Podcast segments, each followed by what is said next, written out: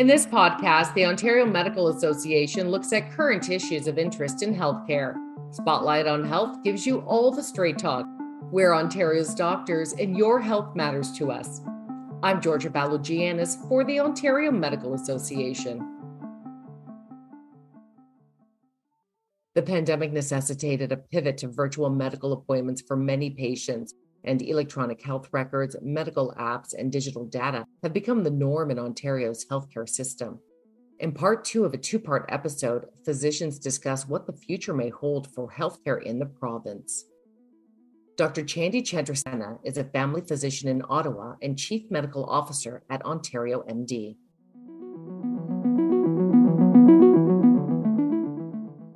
We're learning more and more that we need to incorporate all data in order for our patients to have better care. It's not enough to just be the data that's in my electronic medical record when you come and see me, but there's so much other data out there, right? There's hospital data, there's lab data, there's data where when you had tests done, home care, community data, and then wearables really fits in there too. Like where do we put that in, right?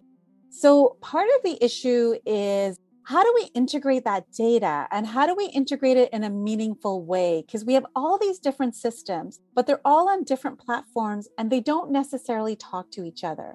And this is the same problem we run with different electronic medical records. So, my electronic medical record in my office doesn't talk to the electronic medical record of the specialist that my patient is seeing. So, even transferring that data, it's not easy.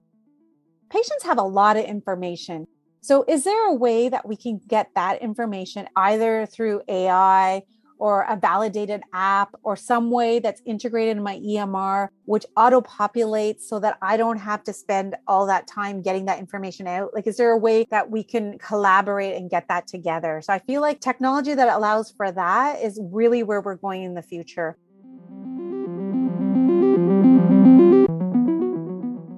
Why is it that in 2023, I'm still sitting there typing everything you're telling me? And I'm pulling up a requisition, which is now digital as opposed to in my drawer that I had a pen and paper for. But I'm still pulling it out and I'm click, click, click, click, click, click, click. And then I'm sending it to the lab or I'm printing it off and giving it to you to go to the lab. And why is it that I still have to go and find that requisition that I want to give because you need an x ray? And I still have to find it and click, click, click, and then write my little thing and send it to you. Like, what I would love is as I'm talking, why can't it just write my note for me? Why can't it identify specific demands or commands that I'm going to say that will bring out that lab rec? It'll already auto populate and it will have faxed it to the patient through a portal and through the lab if my patient needs access to see a specialist, let's take an example mental health. It's very hard to get a counselor, it's very hard to get treatment for mental health. So, why can't I seamlessly have access to a service that allows them to do this from the comfort of their home, but is still integrated with that circle of care, with my EMR, all these resources that are there, right? Why can't we do this? And I'm going to answer some of that question there's some amazing companies that are doing this who are developing these in quote AI scribes where they are going to listen to what I'm saying and they're typing it along. And then there's other companies that are looking at billing and looking at automating all this and sending it. But it's really at the infancy right now. And then we always run into that problem. How do we integrate it? How do we take this separate platform and make it talk to the platform that I'm working in? How do they mesh together to make it seamless? And I think that's really where we need to be focusing on because once we can get that integration piece, then the others will come a little bit faster, I feel. So, right now, technology is not this wonderful solution. Technology is just part of the solution, but it's just not there yet. And we just haven't figured out that integration that kind of administrative burden part yet, but that's really where we're focusing. So in five, ten years, I'm hoping for seamless integration, decrease administrative load, especially on physicians. We have to have a thoughtful, strategic plan on how to get there. And it has to be multi pronged and it has to include patients. It really does.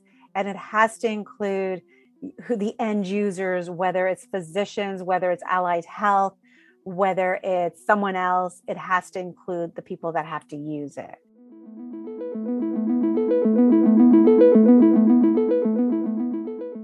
Dr. Amol Verma is a general internist and health services researcher at St. Michael's Hospital and an assistant professor at the University of Toronto, as well as the co lead for Gemini, a hospital data and analytics network.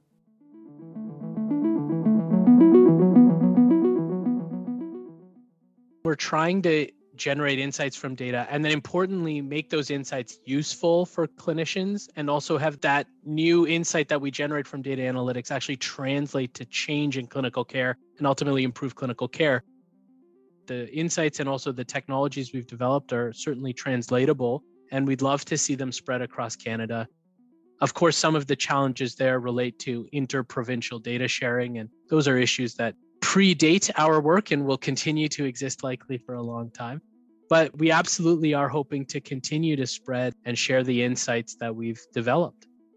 And I'm really excited for the future. I think there's a lot of opportunities and alignment at all levels of decision making, whether it be from the federal government to provincial governments to individual healthcare provider organizations, and increasingly to the people we serve, patients and people whose data it is at the end of the day I think everyone is kind of aligned around the value of the data. And so I think I'm really excited to see the next 10 years of how our regimes around data, including sort of privacy, but also security and innovation and all the opportunities that will come from what I do really perceive to be a strong alignment throughout the whole system around the need and value of data, but also the importance of using it wisely.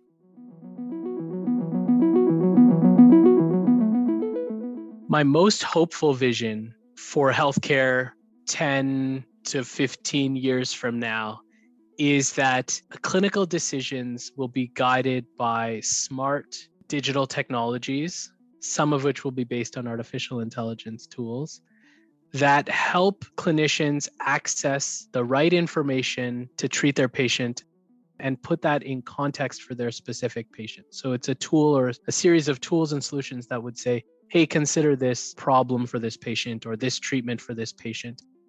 And importantly, those tools would also help reduce the burdensome and time consuming daily administrative tasks that lead to more burnout. So things like filling out forms or excessive clinical documentation or billing, for example ultimately, this digitally enabled healthcare future would lead to physicians who are unencumbered by the daily grind of administrative road activities so that they can apply their energies to being more humanistic, more compassionate, more caring, and spend more time with their patients, while at the same time be better decision makers because they have access to the right information at the right time.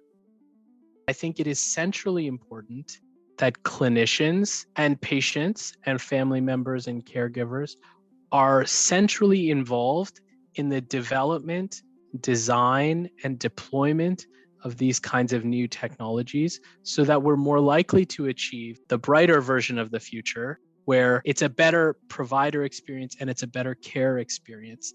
And I think that it is very reasonable right now for doctors to look at the range of the future possibilities with technology and think that we might go down a darker road or we might go down a brighter road.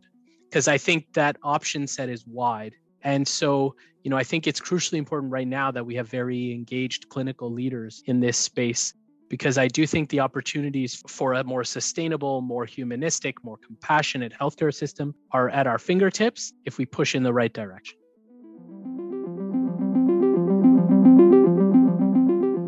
Dr. Teodor Grantcharov is a professor of surgery at the University of Toronto and Keenan Chair of Surgery at St. Michael's Hospital.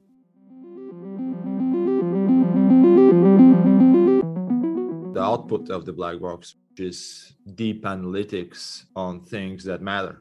Things like performance, efficiency, compliance to standard operating procedures, the black box today gives us information that can help the patient who will be in the operating room tomorrow. the future of the black box and the future is almost here. In fact next month we're launching a new product that provides information in near real time. So we want to help not only the patient who will be in the operating room tomorrow but the patient who will be in the operating room today. Getting this information before the patient has left the operating room information that will guide us in the post-operative management in making the right decisions and making this transition from one size fits all as far as post-operative management is concerned to targeted individualized precise management I think will be a fundamental change in surgical practice. So I think we're all very excited to see the next thing in the development of the black box, which is real-time decision support and real-time information.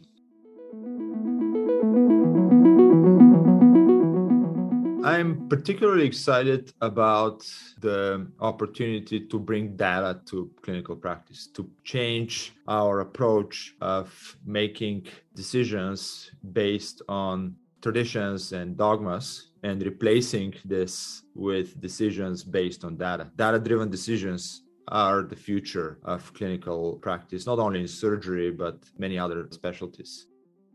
I think this fundamental shift to data driven decision making will help us provide better quality of care. I have no doubt that this will be the case, but also it will help us make this shift from reactive safety, which is what we practice today, to proactive safety. And that will be the moment where we make this transition in healthcare from safe to ultra safe. A lot of device manufacturers including robotic companies and others, are trying us to make us believe that it's about the technology, that technology is going to solve all the problems of modern healthcare. That's not the case. We need to remember that technology, including AI, is just a tool, it's not the goal. The goal is still to build the right environment for teamwork, the right principles and processes and system factors that make it easy to do the right thing and difficult to do the wrong thing and again, the overall goal is how do we provide the best possible care to our patients and the lowest possible cost? Whether technology can play a role, absolutely, but the role of technology is as a tool. And we also need to remember that technology needs a very robust evaluation because things that are developed to make us safer and more efficient often bring new risks that need to be evaluated prior to implementation.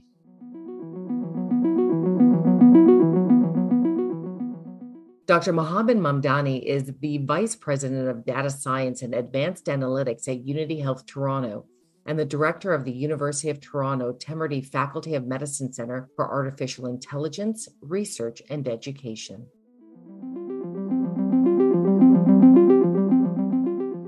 There has been significant federal and provincial interest and financial investment in the artificial intelligence strategy so, for example, there's renewal of funding for the artificial intelligence strategy in Canada. And a major component of this is health AI. Now, that fuels a lot of research, retention of top notch data scientists. But when we go to the area of application, it is quite different. It's a very different mindset, it's a very different set of problems that we work on. To really realize the benefits of academic AI, the applied AI needs a different angle. I'm not quite sure we figured that out. What it takes is not simply, I've created a wonderful algorithm, but I understand healthcare. I understand process. I understand workflows of clinicians. I understand human behavior and how we can adapt these algorithms to what people need rather than what machines tell us to do. That's critical, and I don't think we've done enough thinking at that end. One of the core fundamental things we need is for hospitals to say this is a priority for us. These technologies will help us provide much better care to our patients. So we're going to ensure that we invest the right resources, time, and effort to make this a reality. Not simply the research, but the application of these tools into clinical practice. And they can be resource intensive. Personally, I would love to see many more hospitals commit to this sort of a strategic priority and to be able to resource these sorts of activities because we're certainly seeing considerable benefits that I hope other hospitals can see as well.